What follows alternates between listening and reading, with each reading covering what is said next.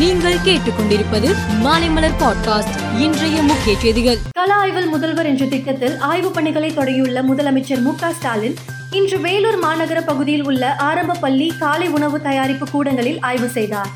அதன் பின்னர் வேலூர் கலெக்டர் அலுவலகத்திற்கு சென்ற அவர் வேலூர், திருவண்ணாமலை, திருப்பத்தூர், ராணிப்பேட்டை மாவட்ட கலெக்டர்களுடன் அந்த மாவட்டங்களில் செயல்படுத்தப்பட்டு வரும் அரசு திட்டங்களை குறித்து விரிவான ஆய்வு மேற்கொண்டார். கிருஷ்ணகிரி அருகே எருதுவிடும் விழாவை நடத்த அனுமதிக்காததால் ஆத்திரமடைந்த இளைஞர்கள் கிருஷ்ணகிரி ஓசூர் சாலையின் நடுவே கற்களை கொட்டி போக்குவரத்தை முடக்கினர்.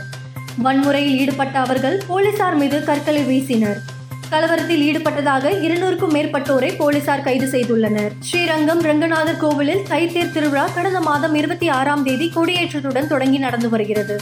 திருவிழாவின் முக்கிய நிகழ்ச்சியான தேரோட்டம் நாளை காலை நடைபெறுகிறது. தங்கம் விலை நாளுக்கு நாள் உயர்ந்து வரும் நிலையில் மத்திய பட்ஜெட்டில் தங்கம் மீதான இறக்குமதி வரி உயர்த்தப்பட்டதால் விலை உயரும் என எதிர்பார்க்கப்பட்டது.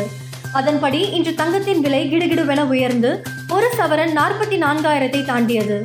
சென்னையில் இன்று ஒரு கிராம் தங்கம் ஐந்தாயிரத்தி ஐநூற்று ஐந்து ரூபாயாகவும் ஒரு சவரன் நாற்பத்தி நான்காயிரத்தி நாற்பது ரூபாயாகவும் விற்பனையானது.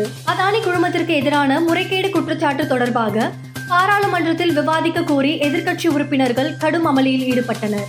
இதனால் அவை நடவடிக்கைகள் பாதிக்கப்பட்ட நிலையில் நாளை வரை அவை ஒத்திவைக்கப்பட்டது. அதானி குழுமம் விவகாரம் தொடர்பாக வங்கிகளுக்கு ரிசர்வ் வங்கி உத்தரவு ஒன்றை பிறப்பித்துள்ளது. அதானி குழும நிறுவனங்களில் செய்த முதலீடு மற்றும் கொடுத்த கடன் விவரங்களை அளிக்க வேண்டும் என்று உத்தரவிட்டுள்ளது. அமெரிக்க அதிபர் ஜோ பைடன் விடுத்த அழைப்பை ஏற்று இந்திய பிரதமர் மோடி அரசு முறை பயணமாக வருகிற ஜூன் அல்லது ஜூலை மாதத்தில் அமெரிக்காவுக்கு செல்ல உள்ளார். அமெரிக்க பாராளுமன்ற கூட்டு கூட்டத்தில் மோடி உரையாற்றுகிறார். பாகிஸ்தான் முன்னாள் பிரதமர் இம்ரான் கானுக்கு நெருக்கமான முன்னாள் அமைச்சர் ஷேக் ராஷித் அகமது இன்று கைது செய்யப்பட்டுள்ளார். இம்ரான் கானை கொல்ல முன்னாள் அதிபர் ஆஷிப் சர்தாரி சதி திட்டம் தீட்டுவதாக ஷேக் ராஷித் அகமது கூறியிருந்தார். இது தொடர்பாக அவர் மீது அளிக்கப்பட்ட புகாரின் அடிப்படையில் போலீசார் கைது செய்துள்ளனர். நியூசிலாந்துக்கு எதிரான மூன்றாவது டி டுவெண்டி கிரிக்கெட் போட்டியில் இந்திய அணி நூற்றி அறுபத்தி எட்டு ரன்கள் வித்தியாசத்தில் வெற்றி பெற்றதுடன் தொடரை கைப்பற்றியது.